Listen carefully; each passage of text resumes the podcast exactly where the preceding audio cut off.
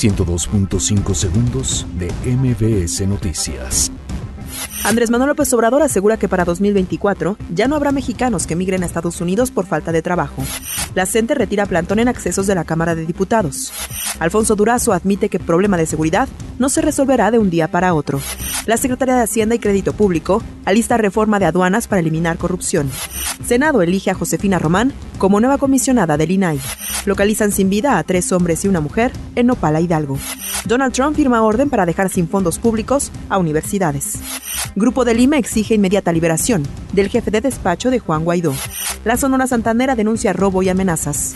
Gerardo Martino debuta este viernes como técnico de la selección mexicana ante Chile. 102.5 segundos de MBS Noticias.